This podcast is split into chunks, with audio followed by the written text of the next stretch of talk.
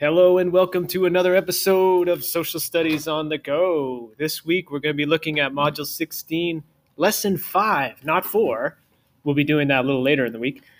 And you can actually do notes with a partner as we'll do a check in as a partnership uh, tomorrow. So, um, before we get into women's rights, we'll start off with a joke. Why did the teacher stop giving tests at the zoo? Because it's full of cheetahs. All right, here we go. Women's rights. Women struggle struggle for equal rights. Fighting for the rights of African Americans led many female abolitionists to fight for women's rights. In the mid 1800s, these women found that they had to defend their right to speak in public, particularly when a woman addressed both men and women. For example, members of the press, the clergy, and um, even some male abolitionists criticized the Grimke sisters. These critics thought that the sisters should not give public speeches. They did not women they did not want women to leave their traditional female roles. The Grimkes protested that women had a moral duty to lead the anti-slavery movement. Early writings for women's rights. In 1838, Sarah Grimke published a pamphlet arguing for equal rights for women. She titled it Letters on the Equality of the Sexes and Condition of Women. Here's a quote from it I ask no favors for my sex. All I ask our brethren, brothers, is that they will take their feet from off our necks and permit us to stand upright on the ground which God designed us to occupy.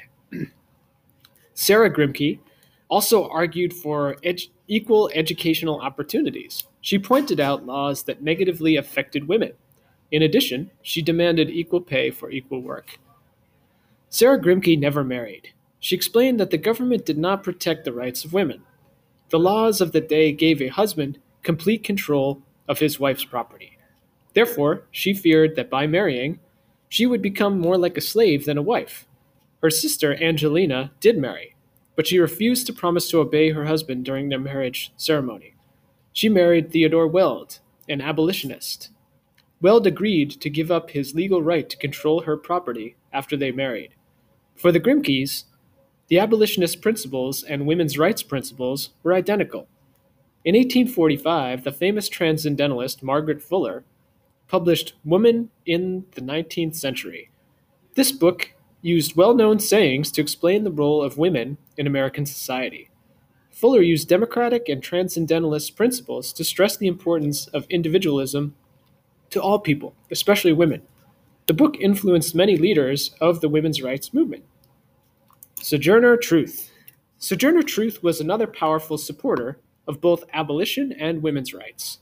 She had been born into slavery in about 1797. Her birth name was Isabella Baumfree. She took the name Sojourner Truth because she felt that her mission was to be a sojourner or traveler and spread the truth. Though she never learned to read or write, she impressed many well educated people.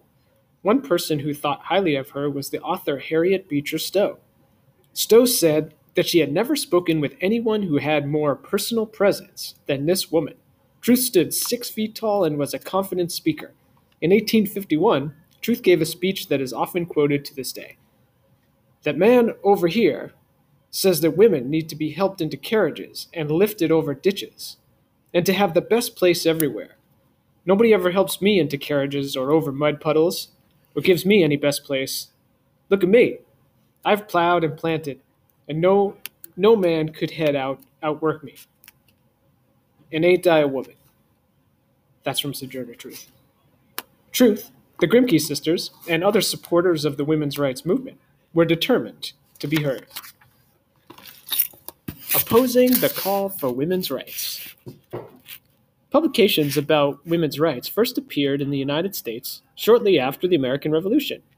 However, women's concerns did not become a national issue with strong opposition for many more years. The movement grows. The change took place when women took a more active and leading role in reform and abolition. Other social changes also led to the rise of the women's movement. Women took advantage of better educational opportunities in the early 1800s. Their efforts on behalf of reform groups helped them learn how to organize more effectively and to work together. Another benefit of reform group work was that some men began to fight for women's rights. Many activists, both men and women, found it unacceptable that women were denied the democratic right to vote or sit on juries. They were also upset that married women in many states had little or no control of their own property. Opposition to women's rights. Like the abolitionist movement, the struggle for women's rights faced opposition. Many people did not agree with some of the goals of the women's rights movement. Some women believed that they did not need new rights. They said that women were not equal to men, only different. Or, excuse me, were not unequal to men, only different. Some critics believed that women should not try uh, to work in public for social changes. Women were welcome to work for social change, but only from within their homes. Let her not look away from her own little family circle for the means of producing moral and social reforms, wrote T.S. Arthur. His advice appeared in a popular women's magazine called The Lady at Home. Some people also thought that women lacked the physical or mental strength to survive without men's protection. They believed that a woman should go from the protection of her father's home to that of her husband's. This is the coverture system. They also thought that women could not cope with the outside world, therefore, a husband should control his wife's property. Despite opposition, women continued to pursue their goal of greater rights. The Seneca Falls Convention. In 1840, Elizabeth Cady Stanton attended the World's Anti Slavery Convention in London, England, while on her honeymoon. She discovered that, unlike her husband, she was not allowed to participate. All women in attendance had to sit behind a curtain in a special gallery of the convention hall. William Lloyd Garrison, an abolitionist who helped found the American Anti Slavery Society, sat with the women in protest. The treatment of women abolitionists at the convention angered Stanton and her new friend, Lucretia Mott, a Quaker, abolitionist, and women's rights advocate from Massachusetts. Apparently, even many abolitionists did not think that women were equal to men. Stanton and Mott wanted to change this, so they planned to form a society to advance the rights of women. Eight years passed before Stanton and Mott finally announced the Seneca Falls Convention that's a key term, the first public meeting about women's rights held in the United States. It opened on July 19, 1848, in Seneca Falls, New York. For the next section, just note in the book there's a little primary source of, um, of text right from the Declaration of Sentiments. So I'm going to just um, quickly read that little blurb before we get to it, okay? We hold these truths to be self evident that all men and women are created equal, that they are endowed by their Creator with certain inalienable rights, that among these are life, liberty, and the pursuit of happiness, that to secure these rights, governments are instituted, deriving their just powers from consent of the governed. Whenever any form of government becomes destructive of these ends, it is the right of those who suffer from it to refuse allegiance to it and to insist upon the institution of a new government laying its foundation on such principles and organizing its powers in such form as to them shall seem most likely to affect their safety and happiness. So, using a lot of the text right from the Declaration of Independence in the Declaration of Sentiments. Declaration of Sentiments. The convention organizers wrote a Declaration of Sentiments. This document detailed beliefs about social injustice toward women. They used the Declaration of Independence as the basis for their language for the Declaration of Sentiments.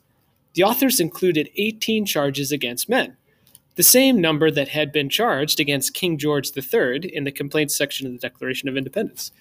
The Declaration of, of Sentiments was signed by some 100 people. About 240 people attended the Seneca Falls Convention, including men such as Frederick Douglass, many other reformers who worked in the temperance and abolitionist movements were present. Several women who participated in the convention worked in nearby factories. One of them, 19 year old Charlotte Woodward, signed the Declaration of Sentiments. She worked long hours in a factory making gloves. Her wages were very low. and she could not even keep her earnings. She had to turn her wages over to her father, like many girls in Lowell had to do at the mills. Women's rights leaders. After the convention, the struggle continued. Women's rights activists battled many difficulties and much opposition. Still, they kept working to obtain greater equality for women. Among the many women working for women's rights, four became important leaders Lucy Stone, Susan B. Anthony, Matilda Joslyn Gage, and Elizabeth Cady Stanton. Each brought different strengths to the fight for women's rights. Lucy Stone was a well known spokesperson for the Anti Slavery Society. In the early years of the women's rights movement, Stone became known as a gifted speaker. Elizabeth Cady Stanton called her the first who really stirred the nation's heart on the subject of women's suffrage. Or women's wrong, excuse me. Uh, Susan B. Anthony brought strong organizational skills to the women's rights movement. She did much to turn the fight for women's rights into a political movement. Anthony argued that women and men should receive equal pay for equal work. She also believed that women should be allowed to enter traditionally male professions, such as religion and law. Anthony was especially concerned with laws that affected women's control of money and property. Anthony led a campaign to change laws regarding the property rights of women. She wrote in her diary that no woman could ever be free without a purpose of her own. After forming a network to cover the entire state of New York, she collected more than 6,000 signatures to petition for a new property rights law. In 1860, due largely to the efforts of Anthony, New York finally gave married women ownership of their wages and property. Other states in the Northeast and Midwest soon created similar laws.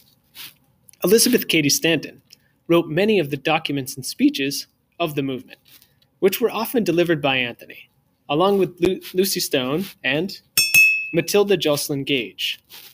Stanton founded the National Women's Suffrage Association in 1869. This organization was considered one of the more radical groups because of its position that abolition was not a more important cause than women's rights. Matilda Joslyn Gage was a writer and had been an advocate in New York. After co founding the NWSA, she became the publisher of its official newspaper, the National Citizen and Ballot Box. She also worked with Stanton and Anthony to write and edit the history of women's suffrage. Not every battle was won. Other major reforms, such as women's right to vote, were not achieved at this time. Still, more women than ever became more actively involved in women's rights issues.